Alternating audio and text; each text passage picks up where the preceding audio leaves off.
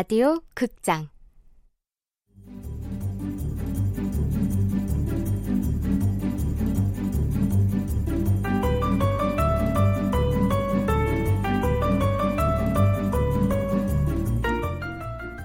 시트콤.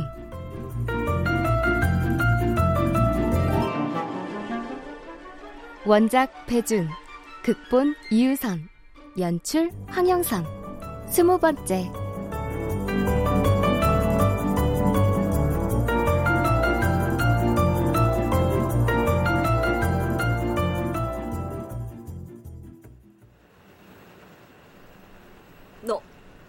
다시 한번 얘기해봐. 뭐 나보고 각서를 쓰라고? 스무 살 되면 참견 안 한다는 엄마 말을 내가 믿을 수가 없으니까 각서를 쓰라고. 허, 기가 막혀 정말. 각서는 네가 써야지. 너 또 이러지 말라는 보장이 없잖아. 그러니까 지금 선생님 보는 앞에서 각서는 네가 써. 알았어. 대신 나만 쓰면 불공평하니까 엄마도 쓰라고. 그래. 까짓건 네가 쓰면 나도 쓸게. 웬일인지 엄마가 순순히 각서를 쓰겠다고 해서 난 종이가 어디 없나 두리번거리다가 인체 해부 모형 옆에 쌓여있던 이면지를 발견하고 두세 장 가져왔다. 펜은 담임 선생님이 소지하고 있던 걸 빌렸다. 난 엄마 앞에 종이를 한 장 건네주고 나서 펜을 잡고 먼저 맨 위에 각서라고 큼직하게 써넣은 다음 엄마에게 펜을 건네줬다. 엄마가 맨 위에 각서라고 대충 휘갈기고 다시 나에게 펜을 건네주려 하자 난 단호하게 말했다. 엄마가 먼저 써. 그건 또 왜? 엄마가 쓰는 거 보고 나도 쓰려고. 그래, 좋아. 뭐라고 써줄까? 나 이현정은 참 가관이다. 불러주는 딸이나 받아쓰는 엄마나. 뭐든 정확한 게 좋으니까. 이제 보니 나는 우리 엄마한테 효녀였네. 희연아 선배는 공부만 잘하지 인성 쓰레기잖아. 우리 사회가 공부만 잘하면 최고로 인정해주는 게 문제지. 고로 이연아 선배는 이 사회가 만들어낸 괴물이고. 야, 이연아가 괴물이면 넌 변태냐? 뭐, 뭐, 뭐, 변태? 아, 좀 조용히들 좀 해. 그래, 각서를 뭐라고 쓰나 어디 한번 드러나 보자고. 나 이연정은 이현정의 딸 이연아가 스무 살이 되는 순간 타인을 대하듯 아무런 신경도 쓰지 않겠습니다. 이연정의 딸 이연아가 스무 살이 되는 순간 그 다음에 뭐라고? 타인을 대하듯 타인을 대하듯? 아, 참나 얼척이 아무런 신경도 쓰지 않고 조언도 하지 않고 생판 남처럼 구경만 하겠습니다. 야, 아까보다 더 길어졌잖아. 내용을 좀 보강한 거야. 참 혼자 보기 아깝네. 가지가지들 한다 정말. 그리고 뭐해? 계속 받아 적어. 뭘 또 적어? 이거면 충분하지. 기숙학원 같은 데도 보내지 않겠습니다. 그건 이미 안 보내겠다고 했잖아. 말뿐이면 어쩌게? 이 교회 확실히 매듭 짓자 엄마. 기숙 학원도 보내지 않겠습니다. 됐지? 사인도 해야지. 무슨 외교 문서야? 사인식이나. 자, 이제 됐냐? 이걸로 나중에 말 바꾸기 절대 없기다. 알았다니까. 자, 이제 네가 써. 나 이연아는 기숙학원은 안 가는 대신 이제까지 하던 대로 공부를 열심히 하고 다니던 학원도 계속 꾸준히 다니겠습니다. 역시 엄마들은 기승전 공부네. 그게 학생이 할 일이지. 그럼 여기 이렇게 숨어 있는 건 누가 할 일이요, 쌤? 야, 너네랑 우린 다르다니까. 니네 미성년자고 우린 성인이야. 아, 얘네. 다 됐지? 그리고 졸업하는 날까지 단 한 번도 전교 1등을 놓치지 않겠습니다. 아, 갑자기 전교 1등 얘기가 왜 또 나오는데? 눈에 보이는 객관적인 기준이 있어야지.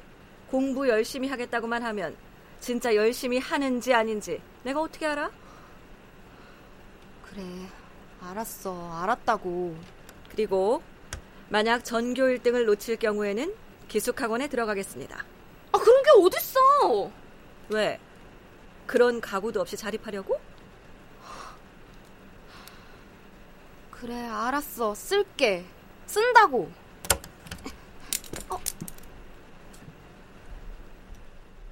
난 펜을 다시 집어들려다 무심코 손에서 놓쳤다. 펜이 테이블 모서리에 부딪히며 바닥으로 떨어져 대굴대굴 굴렀다.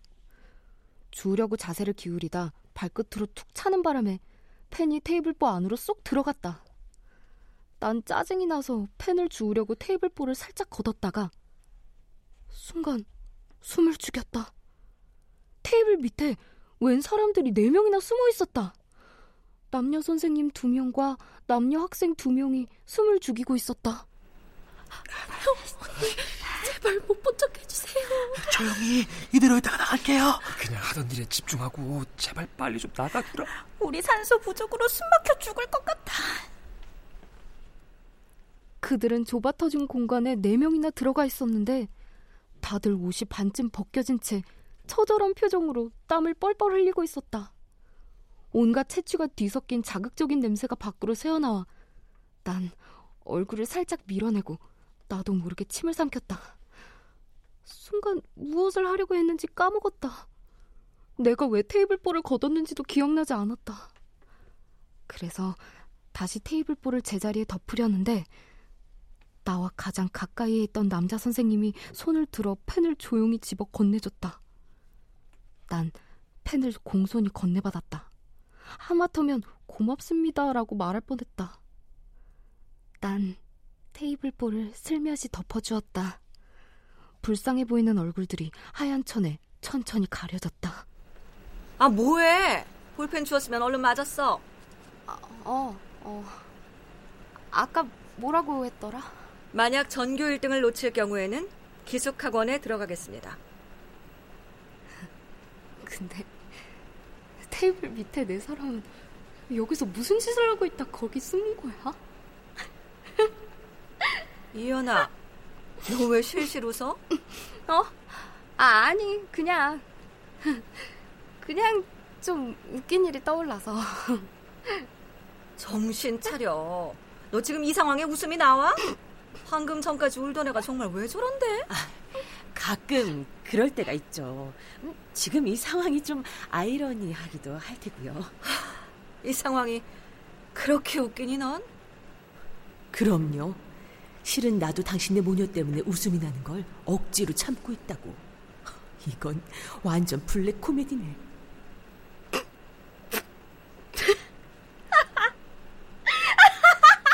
어머, 쟤가 정말 미쳤나 봐. 왜 저래? 아, relax. Relax. 이현아, relax. 그래. 네가 생각해도 기가 차고 웃기니? 세상에 엄마에게 각서 쓰라는 딸년이 어딨냐? 세상에 이런 일이나 나올 일이야 이거. 음. 만약 전교 1등을 놓칠 경우에는 기숙학원에 들어가겠습니다.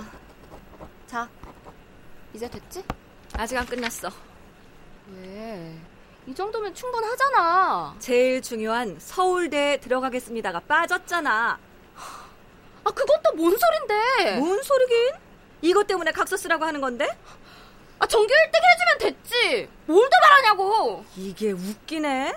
서울대 안 갈 거면 힘들게 전교 1등 해가면서 공부를 왜 하니? 스무 살부터 내 맘대로 하라며. 대학 갈지 말진 내가 결정할 거니까 엄만 참견하지 마. 그래서 대학을 안 가겠다고? 몰라. 공부하면서 천천히 생각해 볼래. 어쨌든 나 서울대는 안 가. 아니, 못 가. 못 가긴 왜 못 가? 너 할 수 있어. 무조건 서울대 가. 안 그러면 아무 의미도 없으니까. 서울대가 그렇게 좋으면 엄마가 수능 쳐서 들어가시던가. 이연아, 너 여기까지 와서 엄마랑 또 한 판 붙고 싶어? 아, 엄마야말로 진짜 왜 이래 정말. 저 엄마 진짜 사람 질리게 한다. 어지간히 좀 하지. 이혼아도 만만치 않아요. 한마디도 안 지잖아. 그런 걸 도낀 객낀이라고 하죠. 야, 이 멍청아. 녹긴 객낀이 아니고 모전 여전. 뭘 왜 이래? 아, 엄마가 먼저 시비를 걸잖아. 서울대 가라는 게 시비야? 다 네 인생 좋으라고 그러는 건데? 내 인생? 엄마 인생이 아니고 엄마 한풀이 하려고 그러는 거잖아 지금. 한풀이? 그래 그렇다 치고 죽은 사람 소원도 아니고 엄마 소원 하나 못 들어줘? 이미 전교 1등으로 엄마 소원 풀어줬잖아. 나 그거로는 만족 못해. 아우 거기 빨리 쓰기나 해. 나 이연아는 서울대에 입학하겠습니다. 그것만 쓰면 이제 더 쓰라고 할 것도 없어. 그래. 수능은 칠게. 대학 들어갈게. 근데 서울대는 힘들어. 아니, 넌 충분히 갈 수 있어. 만약 못 가면? 당연히 재수해야지. 난 펜을 쥔 채로 테이블을 쾅 내려쳤다. 펜이 부러져서 반쪽이 멀리 날아갔다. 분위기가 다시 험악해졌다. 야! 너 이게 어디서 배워먹은 버르장머리야? 아, 어머니, 그건 일단 제고해 주세요.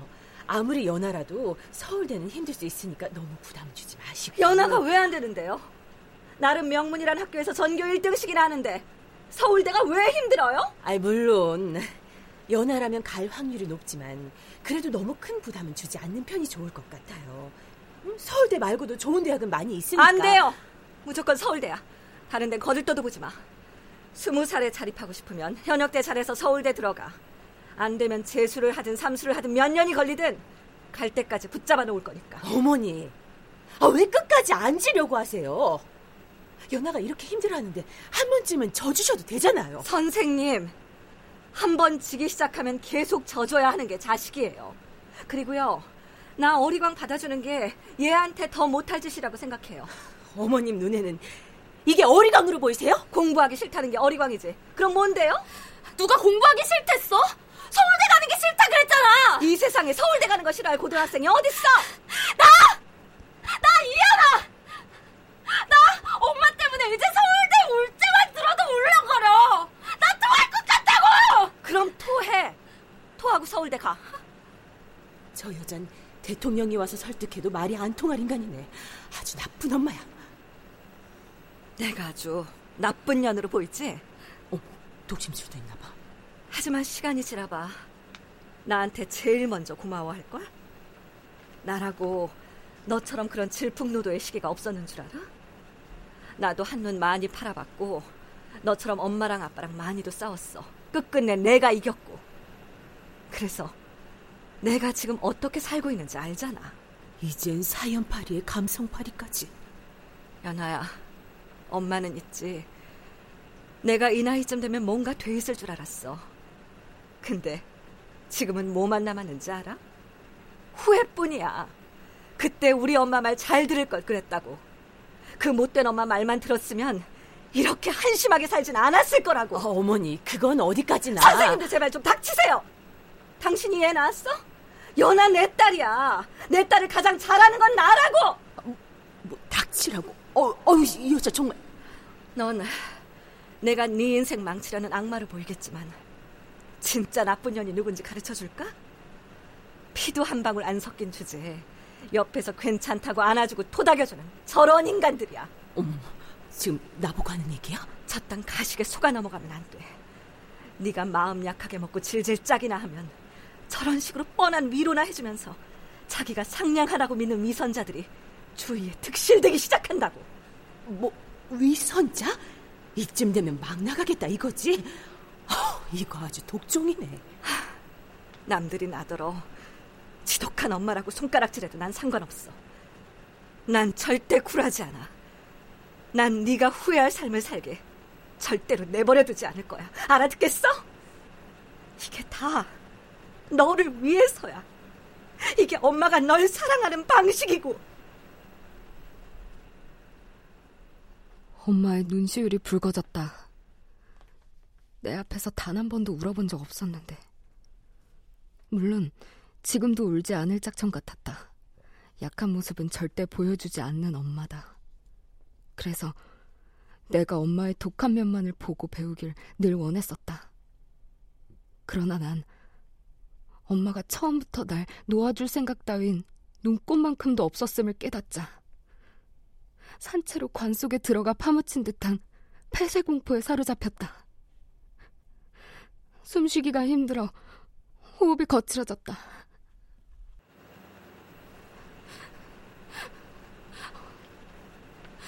엄마, 날 천천히 죽이고 있어. 이럴 바엔 차라리 죽는 게 나아. 이렇게 사는 건 사는 게 아니야. 차라리 죽는 게 낫다고! 그럼 죽어. 진심이지? 그래. 이것도 못 버텨서 질질 짜는 애가 앞으로 이 험한 세상을 어떻게 살... 난 엄마의 말이 끝나기 전에 부러진 펜을 내팽개치고 자리에서 일어나 창가로 성큼성큼 걸어갔다. 내가 창문을 열고 난간 위로 올라서자 급하게 담임 선생님이 자리에서 일어났다. 어! 여, 여, 연아야. 다가오지 마세요. 이연아. 그런 협박은 이제 안 통해. 협박? 엄마 눈엔 아직도 어리광으로 보이지? 연아야. 제발 그만해. 어머님도 그만 좀 하시고요. 난 난간에 쪼그려 앉아 고개를 숙이고 밑을 내려다보았다. 4층 높이. 각층 창가엔 차양 따위의 별다른 돌출부가 없었고 교정의 가로수도 이지전부터 끊겨 있었기 때문에 곧장 시멘트 바닥이었다. 머리부터 떨어진다면 무조건 죽을 수 있을 거다. 문득 세상에서 가장 완벽한 해답을 얻은 듯한 쾌감을 느꼈다. 내신 시험에서 전 과목 만점을 받았을 때보다도 훨씬 더 짜릿했다. 가타부타 할 필요 없이 자살하면 되는 거였다. 목숨 같은 게 붙어 있으니까 싸우고 울고 고통받는다. 그러니까 죽기만 하면 모든 게 해결된다. 이토록 쉬운 지름길을 왜 이제야 찾았을까?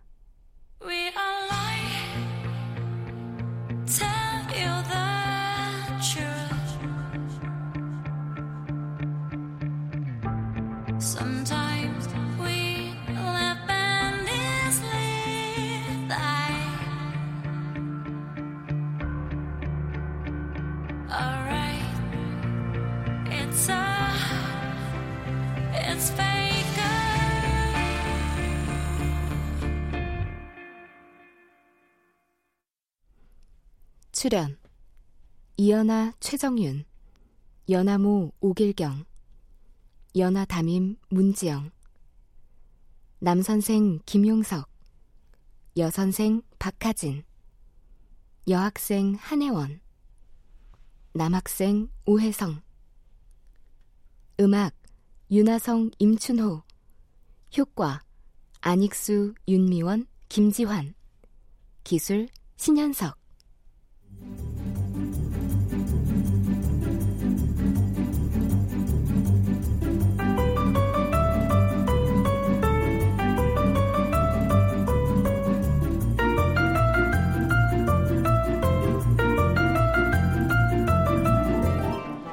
라디오 극장 시트콤 배준 원작 이유선 극본 황영선 연출로 스무 번째 시간이었습니다.